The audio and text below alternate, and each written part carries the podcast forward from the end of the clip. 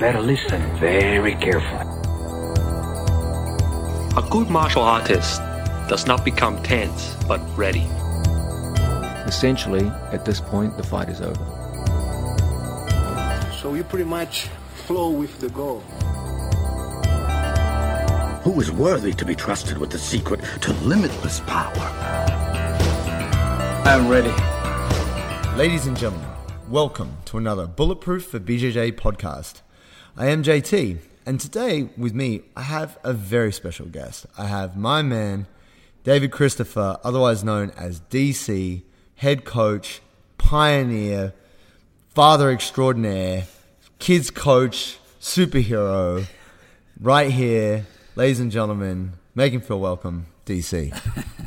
Thanks, JT. It's an honor to be on the show, man. I love what you guys do. Now, part of the reason why I want to have this conversation with you here today is just how much I have kind of from afar admired what you do. And then also recently seeing this incredible gym that you've built, which we're sitting in right now. But what I thought we'd do just to start off, because a lot of people listening to this, they tune in, they want to find out different things about health and fitness as well as BJJ-related things. Yeah. I wanted to start with you, because you also have your own strength conditioning and your own background in training, as well as obviously, you know, a lifetime of jiu-jitsu. Maybe you can just like, it kind of illuminate people, like what came first? Was it jiu-jitsu or was it like health and fitness? Like how did it all start for you? How did you start with jiu-jitsu? And then how do you find like your own strength conditioning, all that feeds into you and your training? Yeah, I guess I started quite young. So I was my brother was really into martial arts long before I was. I was really into like skateboarding and music and stuff like that. So, you know, trying to play in bands and do a lot of skateboarding. The cool stuff. I was trying to be cool. Yeah, I was trying to be cool. You were cool. And so he got me into it probably when I was about 16. I started some Jeet Kune Do lessons with him, which was kind of like the original mixed martial arts, Bruce Lee stuff, yep. Which is pretty cool. But then it kind of faded out and I ended up moving to Australia. This is when I was in the States. So I did it for maybe 6 months, a year. And I did Taekwondo and karate as a kid and stuff, but that never stuck. And then when I moved to Australia, my brother came out probably maybe 3 or 4 years after I'd moved to Australia. And again, he was really super into jiu-jitsu at the time. So he kind of like abandoned a lot of the JKD system and went straight pure jiu-jitsu. So the first thing he did when he got out here was he was looking for a jiu-jitsu school.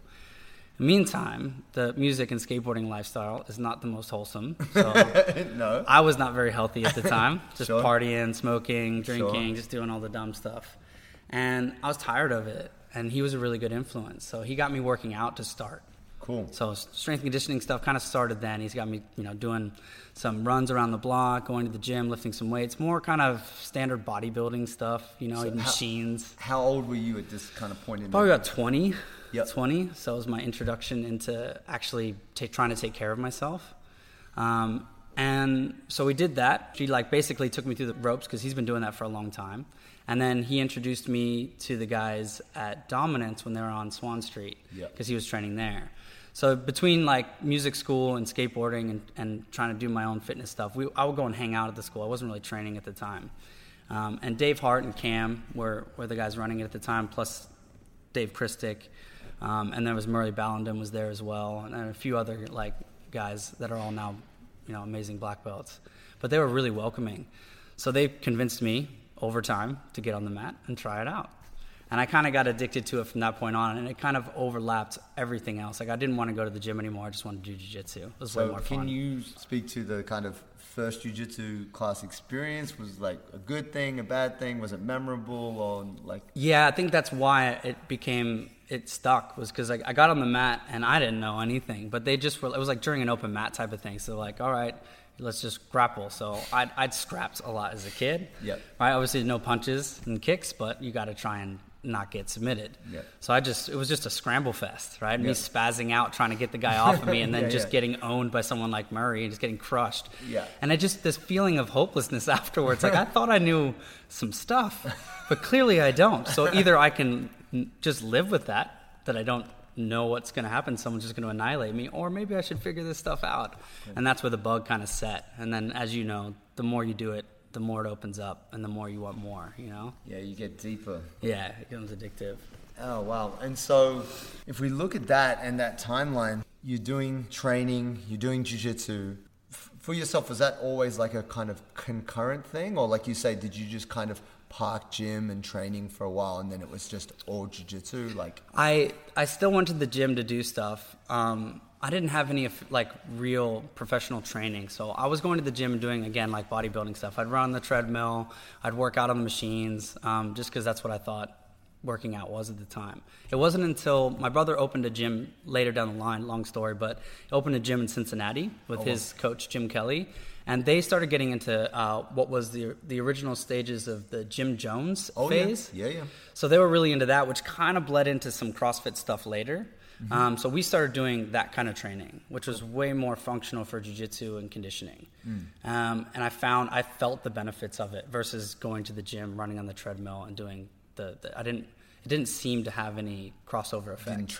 Didn't translate very well. But the conditioning stuff and the style of workouts that we were doing with the Jim Jones style and the CrossFit, man, conditioning on the mat, you could feel the difference. So we started moving in that direction, which started getting me into doing more kettlebell stuff because I often used the kettlebell stuff. And we had a coach at the time that would take us through similar workouts. It was a gym called Adrenaline in Cincinnati. And we go there every Saturday and Sunday, and we just annihilate ourselves through a process of kettlebell training, sled work. We had a sled on the concrete that we were bombing. It was brutal. Tough. But all that stuff obviously paid dividends on the mat as well. And so I got really fascinated over time with kettlebells. I started using them a lot more, started researching them a lot more, discovered Pavel and stuff like that. Yeah. And then coming back to Australia, so I was doing jiu-jitsu the whole time. I found that stuff effective. I got a job teaching kids at Dominance in Melbourne. And I was doing kettlebells on the side all the time. And Andrew Reed was the coach there, strength conditioning coach at the time. Yeah.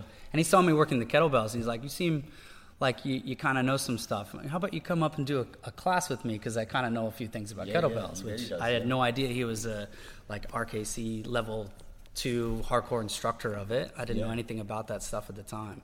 And so I started doing classes with him. And man, that stuff paid a lot of dividends too. That was super, like learning get-ups, like proper get-ups. Yeah. Learning the ladder format was really powerful training sequence. And so he got me all the way up to the point where I could get my own RKC certification. Awesome. Which was a brutal course. Yeah. But man, I learned a lot. It was really good. Yeah. So that's like a 3-day course and you're lifting for 8 hours a day. You're on the bells 8 hours a day and then they test you at the end. Yeah. Savage. Man, it was good though. And so that was always so then I just moved straight into that was my favorite format of strength conditioning. Was with the kettlebells, and then all of my cardio stuff would basically be through jiu-jitsu, you know? Yeah. And then so I just kept training at Dominance for a long time until I got my I went back to the States and got my brown belt through Jim, the same guy I was training with, Justin. They owned the gym together. And then I got my black belt through Dave. Yeah, right. Yeah. Looking back at that, like what's that timeline like? If you think you started when you were 20-ish? So it was about 20, and then I got my black belt right before Nolan was born, and I think I was at 31. Right. So about 11 years. Experience, trying to feeling out a bunch of different things, different countries, different gyms. So in between all those, it'd be like I was living in Queensland for a little while, training in a few different gyms out there, Puma, and I tried Axis. And then in the States, also I trained at a Helson Gracie school in Columbus.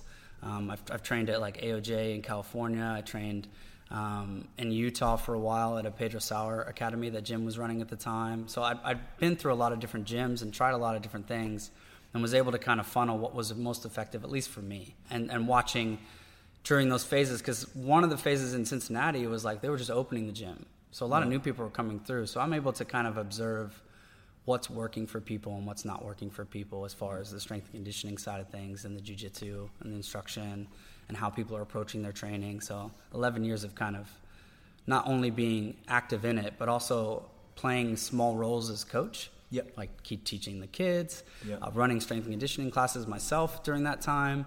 And then, you know, having trained at different places to see different people's coaching styles, teaching styles, yep. And how they approach jiu-jitsu, how they approach strength and conditioning. So I was able to kind of accumulate a lot of knowledge and techniques yep. when it comes to coaching styles yep. and kind of be able to have those tools. Mm. So that helps you, because everybody, like you, I'm sure you've experienced, everybody learns different. Yeah, 100%. Yeah. And you can't just be like, this is the way you have to do yeah. it, or it doesn't work. That's right. It doesn't work. It's got to be adaptable. It yeah. has to be adaptable.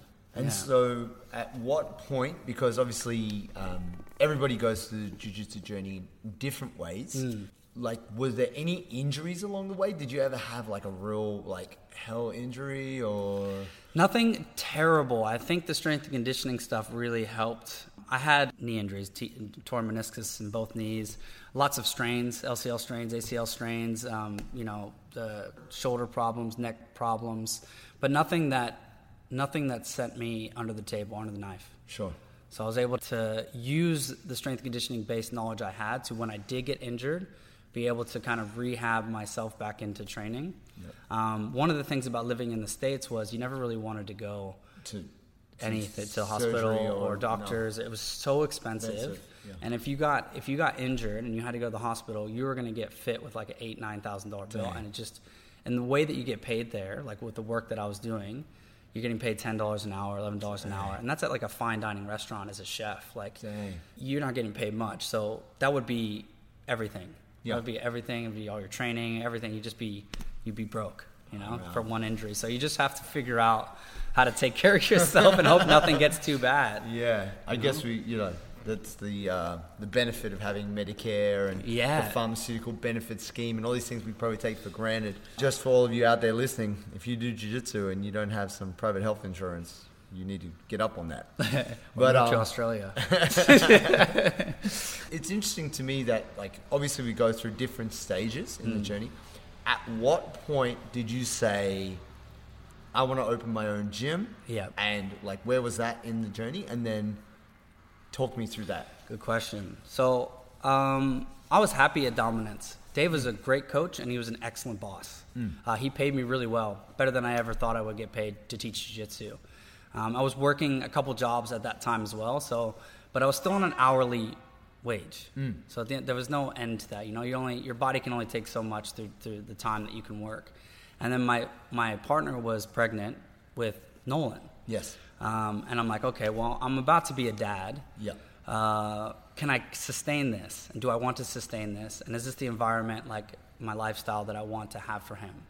And, you know, you start, as soon as your partner's pregnant, you're going real introverted. You're thinking about all kinds of, yeah. who am I? What's my purpose as a dad? You go pretty deep. At least I did. Yeah. And so I was like, I don't want this. I want to be able to do my own thing. I think that I can provide, or what I want for him is a place that is like a family environment where kids, parents, everybody's welcome to train, to do jiu-jitsu, and cultivate that environment for him, so he has these type of friends and these type of people in his life that he can rely on. Now, he would have had that at Dominance, but it was a very competitive environment. Like, they very much focused on competition, and I didn't want an environment that kind of pressured the kids in any way to do that sort of thing. I'm going to kind of take the edge off it a little bit so that they can grow into jiu-jitsu safely and without thinking about having to go and, like, be super intense about it. Sure. So I started thinking about some ideas. I started talking to some of my friends about it. I talked to Dave about it. I was like, hey, I'm thinking about opening my own gym. What do you think? And he gave me some good ideas about where to start. It's like subleasing and gyms and things like that. We found that place, and it was like, well, I want... Again, also having my own business apart from the culture that I wanted to do was slightly different, but it was something that I could build to the degree that I wanted to, or keep it to the size that I wanted to. It didn't have to get too big, yeah. but, you know, it was my own to grow as much as I wanted, and it wasn't based on just the time that I put in. There's more. I could create jobs for other people and, yeah. you know, give Nolan that environment to grow up in, and it's been... really successful through that time. So that's when the imagery of what I wanted made me, and the good friends that I had, Dylan and Anthony, were so supportive of the idea. They're like, you can do it. Because I had my doubts. I'm like, I don't know if I can do it. I don't have any money. I'm broke. I'm basically working week to week with the jobs that I was doing. They're like, nah, man, we'll back you. We'll support you 100%. So having that support, which I'd never really had in my life before, and with Dave too, because he was very supportive as well, man, it just, I was like, this is the first time I feel like I can put myself out there and take the risk. And so I was like, I'm going to do it. Because I don't know if this will ever happen again. No, that's... so much courage, man. It is. It's scary starting a business. Huge. No idea, you know. You build, you put it together, you know, like Nolan was there from day one as a little tyke. You know, we're laying the mats, we're putting up all the stuff, and, you know, you open the doors, you don't know if it's just going to be tumbleweeds for the next 6 months and no one's going to show up. Yeah. Well, we were lucky we didn't have an empty class from day one. We had people in from the first day we opened. Wow. So that was yeah. Very incredible. Yeah. Incredible. When was that? When did Academy Jiu-Jitsu start? 2015, July. July 2015, we opened the doors for the first time. Yeah. Cool. And then we had, you know, 5 years of awesome growth and then lockdowns in 2020, which kind of held us up. We've been open for 7 years now, but basically only 5 because we've had 2 years where we've been in and out, not really being able to kind of kick back into momentum because of COVID. Yeah. Yeah. And so I guess it's interesting to hear how you speaking about and thinking about jiu-jitsu, because it's coming from that place of being a father. Correct, yeah. Being a dad and thinking about what you want for your son. Right. And you also, your daughter, she's a powerhouse. She is. She's so funny. I will admit, you know, I watch her Instagram a lot just because I like to pretend that I would have kids that are like yours, and they're cool and they train jiu-jitsu, and so I vicariously live through your Instagram, which we all do to a certain extent for various people in our lives and our Instagram. True, yeah. But no, I think it's really cool because the other thing that I guess I've come to know totally third party, because I believe the first time I met you was at Dominance, and I think you were a brown belt and I was a purple belt, and I was actually coming in to do pro sessions, and that time, Dan Kelly and some of the judo guys were coming in. Yeah. And Lockie was there, Minnie was there, Gustavo, I think Ting was there. Ting was there. Like, it was a hell session. Yeah. It was just, like, real brutal. Yeah. But it was, like, what I was keen for. And I remember always meeting you and thinking, man, he's such a nice guy. And then whatever, it's all, like, we all go on our journeys. But this is just super random. So a client of mine, Vanya, who lives not far from here, she's got this really smart son, like too precocious, too smart. He's 3 years old. He's like telling you stuff about stars and Paw Patrol and vehicles and like, he's super chatty. And she's like, oh, do you think I should get him into jiu-jitsu? I'm like, yeah, like sure. But I'm like, can he sit still? Because he came one time to the gym and he's just going crazy while she's doing her session. I'm like, I'm really worried he's going to get hurt. Like, we're in a gym, you know, we're at the Richmond gym. And I was like, it's just barbells and kettlebells. I'm like, he's going to run into something. And she's like, oh, like, he's got a lot of energy. He's kind of hyper. And I'm like, yeah, I actually don't know if that's good for a jiu-jitsu class. Like, he might just drive an instructor crazy.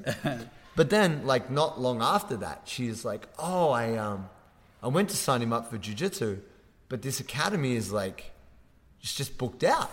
They have a waiting list. And I was like, holy goodness, where's that? She's like, oh, it's Academy Jiu-Jitsu in Camberwell. And I was like, oh, that's DC's gym. And I was like, yeah, their kids program is amazing. Like, it's worth the wait. You should get up on that. So it's interesting that it kind of came back around to talking that way. And also, you're good friends with Kieran Spiteria. Yeah. Kieran started training with you guys, which is awesome. Yeah.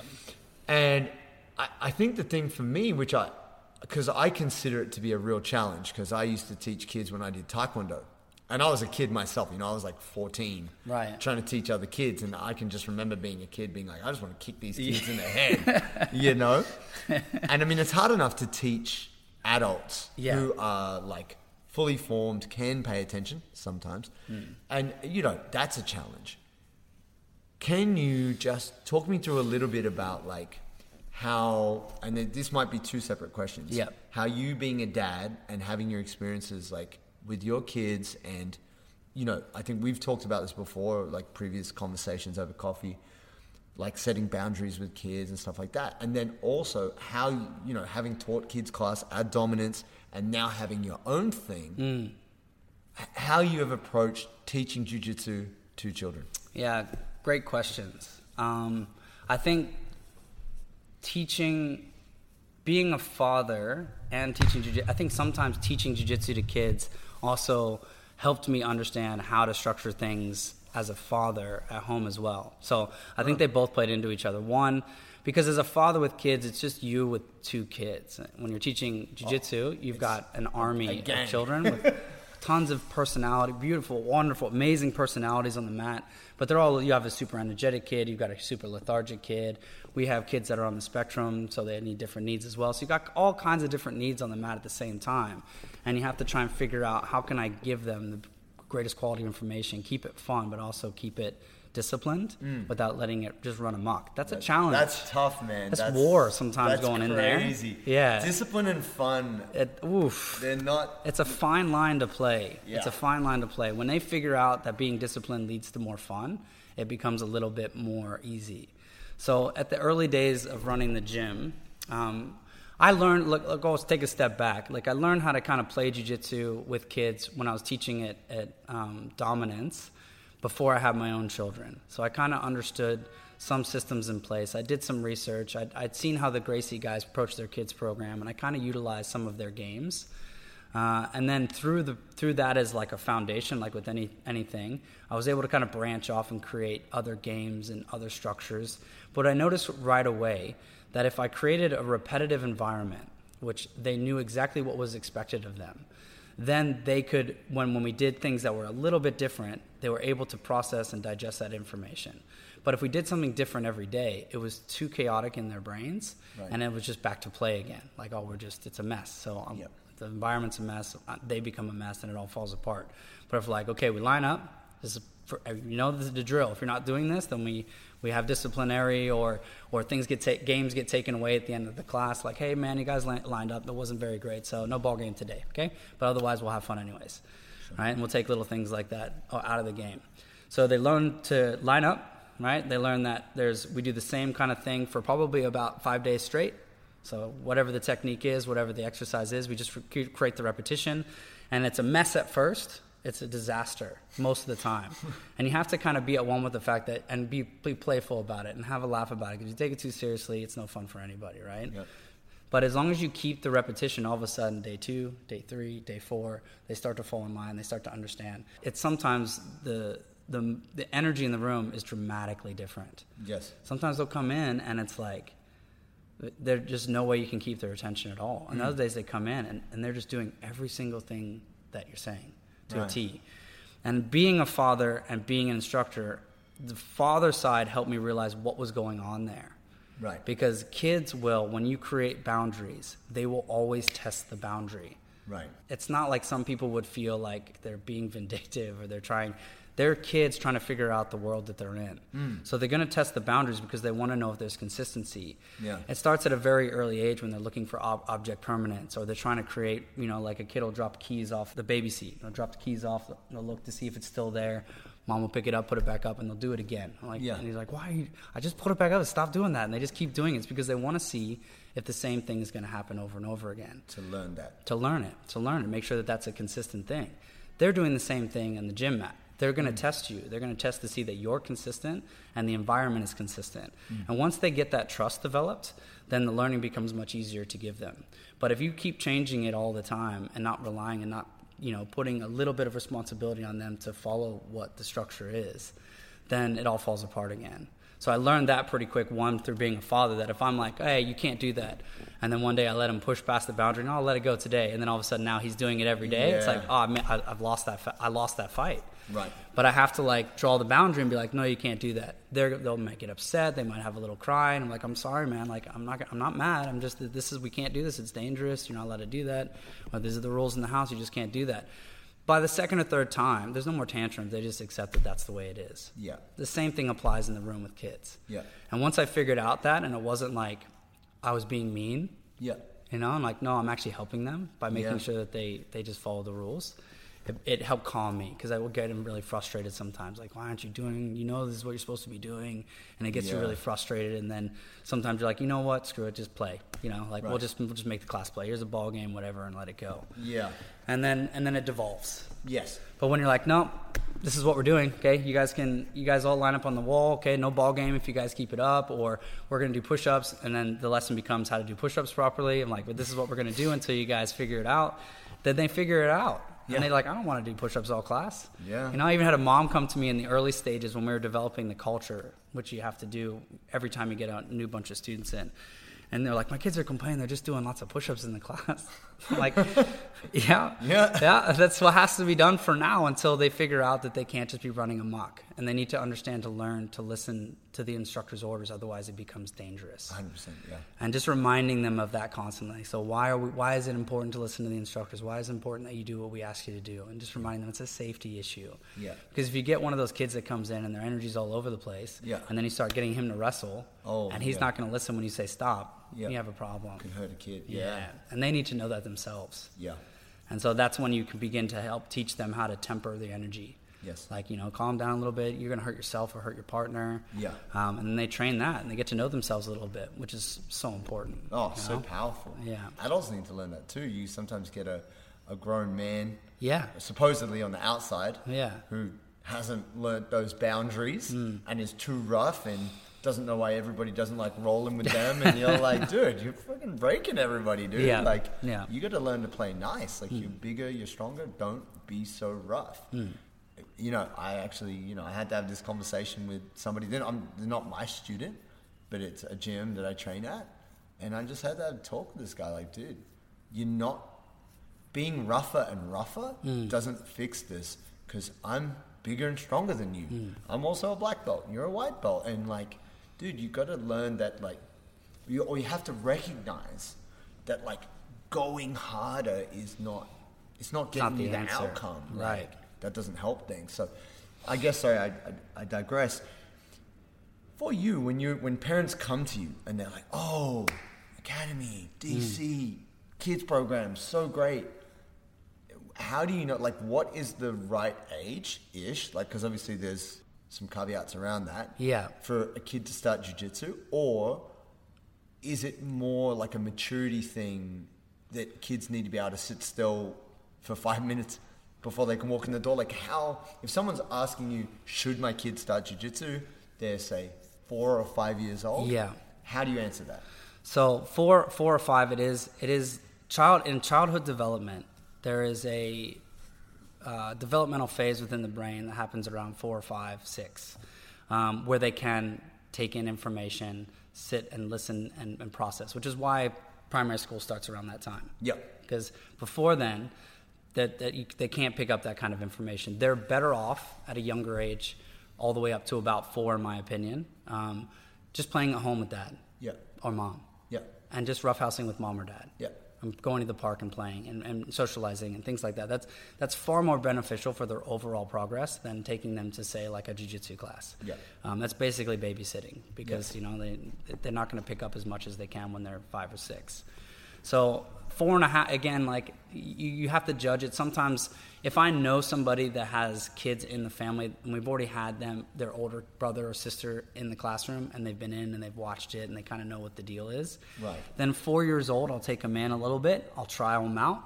If they seem to be with the process, part of the culture, they've seen it, they understand what they should be doing, so they're easy to pull up. Like, hey, just don't do that right now. Can you just line up on the wall? And they do it. I'm like, okay, cool. He's fine. Yeah. But if they're like all over the place and just flopping around, just like at 4, I'm like, just not yet. Yeah. So our cutoff age for people that we don't know, that we haven't met, is 5. Right. Nothing before then. Yes. Just because they're coming into a completely new culture and there's so much stimulus. I got to wear this strange uniform. I don't know any of these kids. It's very intimidating. And so they're terrified. And we don't want to have to expose them to that when they're not really kind of mentally, developmentally at that stage yet. Yeah. When we know for sure, and they might be, Yep. But we know for sure when they hit 5, they most likely 98% of the time will be developmentally ready to take on what we're going to be giving them. Yep. So that's why I think 5. So we have a young group, which is basically 5 to 7 or 8, depending on development, yep. how fast they go, how quickly they pick up the information. Cubs? That's the Cubs class. And those are basically teaching the language, right? What is a guard? What is mount? And just teaching them positions and giving them games so they get proprioception. Yeah. How do I push with my feet? How do I use my hands and my feet? How do I get up? How do I deal with somebody trying to push and pull me? Like all that stuff, which they don't even let kids really kind of have contact in school anymore. Yeah, right. So it's so important that they get that. Yeah. And then once they've gotten to past the age of 7 or 8, again they click over into another developmental phase where they can now process mentally more complex moves and goals. So you can now start teaching them when you get a guard pass, you get points. And there's competition stuff if we're talking about competition, or if you need to defend yourself against a fight, you can start having more deeper conversations about what jiu-jitsu is and what it's for. It doesn't have to just be games anymore. Yeah.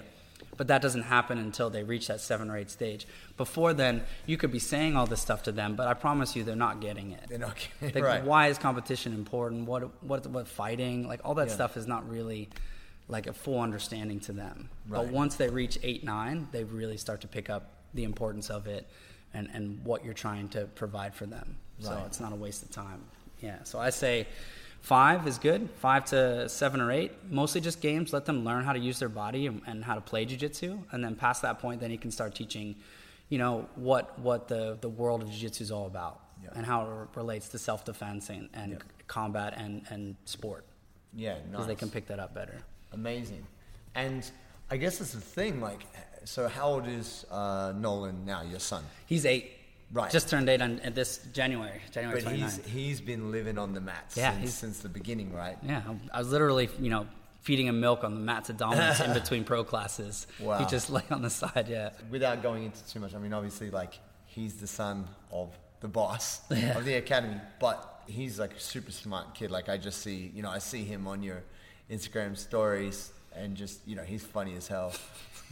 He's cheeky, Can you see that he is more advanced in his understanding of jiu-jitsu because he's been around it so much? Or is he very much like other kids? Or how does that translate? I mean, it's hard to be objective because he's your son. Correct, yeah. But when you're looking at him next to other kids of a similar age, is he a bit better? I think that he has a...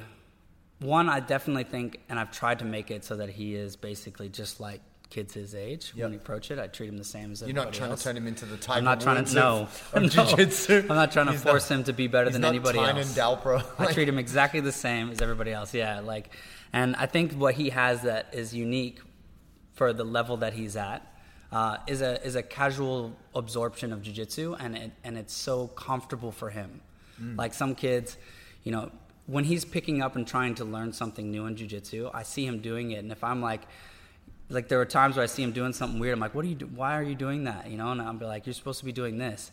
And then I watch it after a couple weeks, he'll still keep doing it. And I kind of just let him experiment with it. And all of a sudden I see his game grow. He's figuring that out. Yeah, right. I'm just going to play in this realm for a little while.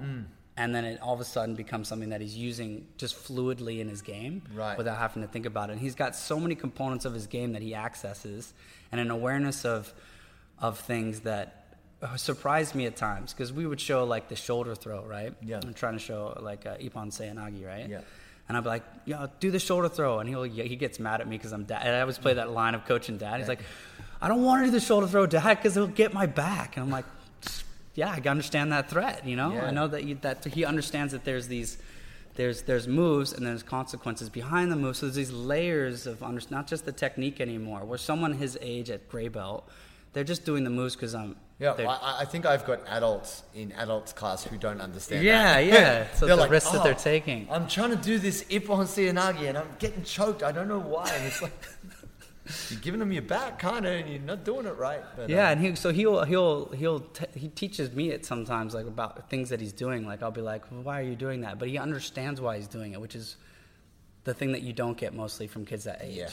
He actually can tell me and explain to me why he's trying that thing, and he can articulate it. That. Yeah, it's rationally. It's not like, oh, I just do it. Yeah, I just felt like a good thing to do. But no, he'll explain technically. his strategy for why he's doing that thing. I'm like, wow, that's crazy. That's crazy. Yeah, that's wow. That's wild. Hmm. And your daughter, how old is she? She just turned 6. She's a gutsy girl. She's She's good now. Yeah, she's always been brave.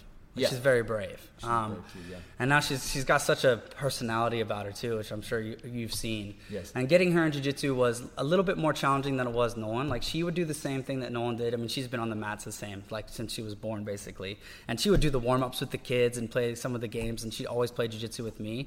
But getting her into the group class was intimidating because she's always been really small. Mm-hmm. And so it took a little bit of a fight sometimes between us, a little bit of carrot and the stick. Hey, if you do it, I know it's scary, hon. I'm sorry, but if you do it, and I promise you'll be okay. I'll take you down. We'll get some ice cream after. Sure. Those little things, And then after doing that for maybe a month, 2 months, she now there's no fight. Yeah. She wants to. She's into it. She might give me a little sigh, what are we doing today? We got jiu-jitsu. She's like, ugh. But when she comes in, she's all laughs. She loves it. She gets dressed all by herself. That's another cool thing, that they can just put their uniforms on all by themselves and get on the mat, and then they fold them up and put them away. Hey, I know at the end of class. They can't do that either. I know. It's crazy. But yeah, it's cool to see her coming more physically confident. Mm. So she can stand her own ground. She wrestles with the different kids with no qualms, no fear. Mm. It's all scared and teary at first for a lot of kids. They're just so scared, they don't know what's going to happen, they're afraid they're going to get hurt. And then I love watching the physical confidence develop in them, where they're oh, okay, it's cool, let's go, next kid. Amazing. And they just don't know, but that's the best. That's what really I really cool. That's a huge reward, is watching them be scared of any interaction to being confident that they can handle or at least survive any interaction. That's the best. Amazing. All of that is just gold. And I think the other thing which I'd like to tap into and just ask you about is you opened your own gym. That was a big step, and it's worked out exceptionally well. Positioning, everything, the community response, amazing, and that is really a testament to your own dedication to this creating culture. Yeah, which is what we do at Bulletproof. We're trying to create a healthier approach to jiu-jitsu so that people can stay in the game. Because I guess, as you know yourself, it's a long play. You get in this thing, you love it, but when you go from that white belt and then you're I'm a blue belt and I want to be a black belt, it's a hell journey. For most people, it's 10 years plus. Yeah. It's only the very few who would do it in less. Yeah. Who are pushing really hard. Yeah. But then also you got to ask the question, do they stay in it for life? Right. Or do they burn out? Correct. Kit got the black belt very quickly. He doesn't really do jiu-jitsu that much anymore, right, for various reasons. Maybe he's not the best example, but I guess what I wanted to talk about is the investment. And you have invested so significantly.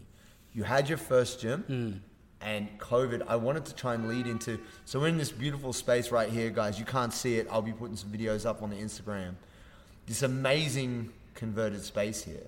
So you were around the corner. Yeah. What was that mat space when you what was the meterage?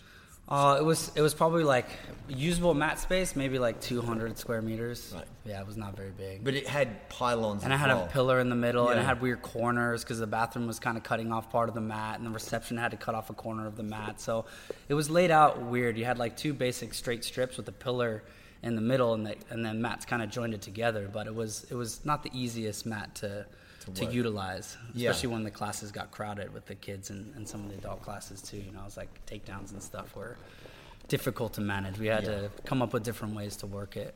But you did work it. We worked it really well. Yeah, we managed to work it out. And when COVID hit, because a lot of people out there may have experienced this, whether you were here in Australia, and I'm here with DC in Victoria, and so Victoria got hit the worst out of everywhere in Australia, really, in terms of lockdowns. Can you speak to a little bit about how you went from that space to this now glorious, amazing space? Yeah, so again, we have an incredible community. They were so supportive during the time. They knew, because we were as a gym, we're the first to get cut and the last to get open. So the certainty of whether we could survive that storm was completely null, especially at the first lockdowns. We had no idea how much of a drain that was going to be. we were able to negotiate with, luckily, with the landlord. Anthony is amazing at making sure the back end of the business is really well taken care of. And he's a gun when it comes to being able to communicate well with that sort of stuff. So he got us a good deal with the lease. So we were able to get some of that 50% off. So we were able to save some money with the lease that was going to keep draining through the period. A lot of the community offered to keep paying, even though we were like, you guys, don't need to support us. Amazing. And in that time, and we'd open back up, and obviously we gave them credit for their membership. So they paid during that time, they got that membership back. But because of the lockdown, so we're in and out, we had savings set aside, luckily. Always save, guys, please. If you have a business, put money aside. Do not burn that money. Make sure you put it aside. Again, another tip from Anthony that probably saved the whole business during that time. Putting plenty of money aside, don't touch it. Yep. So we had that backup just in case something like this ever happened. I mean, who knew it was going to be a pandemic? Right. So then we get to the, I don't even remember. There's how many lockdowns? 6, 7 lockdowns. Crazy. And we open up back up after probably 2 or 3, and we think, it's got to be done now. We're good. Things start picking back up. We start picking some momentum. Students are coming back. We feel pretty good. So because the place was getting crowded, we started looking for another site. Again, we were looking before. We're like, I think we can do it. So we started looking around, and then we got locked down again, but we kept looking, and we found this place here, this heritage building in Camberwell, and the tenants here just left because the lockdowns destroyed them. It was like a TAFE school, and they couldn't afford it anymore, so they just bailed on the lease altogether.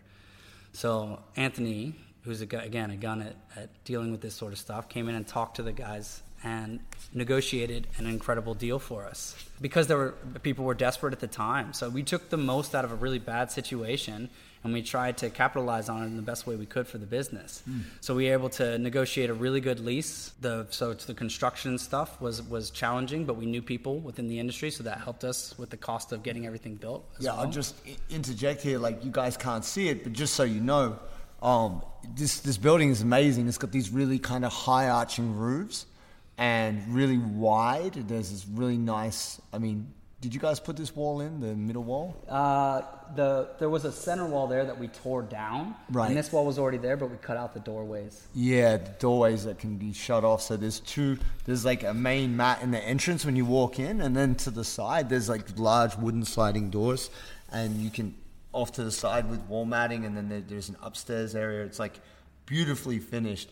But what is super nice about this aspect of being a heritage building, it's almost like cathedral-esque. And you guys might be getting that resonance down the microphone, the echo. But it's so beautiful, and you guys have put so much, because I followed this, as is the way with social media. Followed you guys, like the renovations. You guys put the work in, man. Yeah, we had to, because also they closed the whole construction industry. We were protesting at the time, so they shut them down. So we had to come in here and basically hands down do the work, a lot of the work ourselves. A student of mine, Scotty, did a tremendous amount of the work. Shout out, Scotty. Yeah, thanks, Scotty. He's a man. So grateful we have him on the team. Great coach too. And then Dylan and his brother did all the design stuff. So his brother does some interior design, and him and his brother kind of worked out how we were going to lay the place out, came up with the idea of the sprung floor that we're sitting on now. And man, it just came together magnificently. I can't believe all the little pieces that fell in the way. There was a lot of headaches, don't get me wrong. Trying to get materials was a nightmare because everything was held up. It took forever for anything to be delivered. We've spent this is probably the smallest mat that we're sitting on now, and we probably had to spend 6-7 weeks on this mat alone with our student base, which is quite big with the kids and adults. So we we made it work same way we did it. Luckily, we'd had a small space, so we kind of knew how to work small spaces. And then when that second mat came in, the huge mat, it was just like a gift for everybody. Everybody was so stoked when they had it. All this room to finally train in. They've been training in that little condensed, tiny little space for so long. It just felt good because we're coming out of lockdown and captivity, and then we're coming into a space that was now like open and huge ceilings and lots of breathing room. It just felt like a lot of freedom, It was good. Everyone was buzzing. It was such a nice little reward for all the hard work we put in during that time. Yeah, man, I'm so happy for you guys. And obviously, when I blow up and go big time, and I have my army of ninjas. I'll be sending them here to train at DC to learn the right ways. Little mini jugos. Yeah. But no, man, look, I'm so happy for you, and also just so pleased that I think about the different people I know in jiu-jitsu, and I think about certain people. I mean, obviously everyone who stays in jiu-jitsu for 10 years plus is a dedicated, hardworking human. There's always suffering. There's always sacrifice to be able to do that. Yeah. You give up a lot to be able to keep it up. Yeah. But even more so that you make it your livelihood. It's not as easy as, oh, yeah, when I walk out the academy, it's done. There's the cleaning of the mats. There's the bugging running of the books. And there's the everything, the thought, the love, the passion. So what I want to do right now is I want to acknowledge you, Dave Christopher, man, because I feel like I know a lot of people in jiu-jitsu, and maybe there's people out there who don't know about you, and you are a legend, and I see what you do, man, and it is spreading jiu-jitsu culture the right way. So thank you, my man. Appreciate you and everything you're doing here. If you're in Melbourne and you're going for a bit of road trip, so you got some kids and you want to come do some jiu-jitsu, come here to Camberwell, come check out Academy Jiu-Jitsu. It's an extraordinary place. Even just to see this place, it's beautiful. I was just saying when I walked in here, to see it in person, it's like, it's probably one of the nicest academies I've ever been in. And I've been in academies all over the world, so it's a great thing, and it's a great thing to be here talking with you, man. Thank you very much. And also, man, I was going to say, is there anything that, if you were going to give some advice, just, you know, to kind of wrap up, you're a lifetime martial artist and obviously head coach, gym owner. Is there any advice that you would give to parents or even just to people who are early in the jiu-jitsu journey about what will help them with either keeping their kids in the game or keeping themselves in the game? Stop watching Instagram. I think one of the biggest things, I think people need to understand that for kids it needs to stay a recreational activity. Don't push them too hard. There's a lot of competition makes money, so money gets pushed, and people see a lot more competition than they do of what jiu-jitsu actually is, which is a form of teaching kids how to be strong, resilient, teach them how to be a martial artist, right? Defend themselves, build confidence. There's a lot of layers underneath that people don't, because they don't sell that on Instagram. Yeah, it doesn't make money. But it's really important that when you bring your kids to the martial arts gym, understand that the coaches there are invested in creating that for the kid. If they want to be a competitor later, that's on them. It's not on us, right? And I think when you're first as an adult coming into jiu-jitsu, don't try and leave your expectations out. Come and listen to the coach and do your very best just to learn what the environment's like. Educate yourself on the space. Don't think that you need to become a world champion. First, just get good at jiu-jitsu, and then you can think about those things later. But a lot of people come in thinking that that's what they're going to do from day one, and they got a long, arduous road ahead of them before that point comes, which is why Instagram can kind of feed that. When you're just scrolling, doom-scrolling through, and all you're seeing is competition footage. These are guys that have been doing jiu-jitsu hardcore for an extraordinary amount of time. And the techniques they're showing and the things that they're showing are all very unique to what their needs are. So it's hard to contextualize that. Yeah. So yeah, try to just come in, remove your expectations, do what the coach is doing, and do your very best to listen to the coach. And if you have questions, ask the coach. And I think that's the best thing that you can do for your kids and for yourself on your journey. Awesome. Thank you, DC. Appreciate you, man. Hey, I appreciate you and everything you guys do, man. Bulletproof and everything you guys and all your stuff that you do is amazing and so positive for the community. But, so thank you. No, thank you. And for any of you out there, if you're trying to get your kids into jiu-jitsu, take away these words of wisdom from DC, and then do some research in your area. You know, jiu-jitsu is everywhere now, and kids' classes are available, and you know, definitely it's worthwittle. I wish I had jiu-jitsu when I was a little kid, you know. So thank you for listening. Thank you, DC, and we'll see you guys soon. Thank you.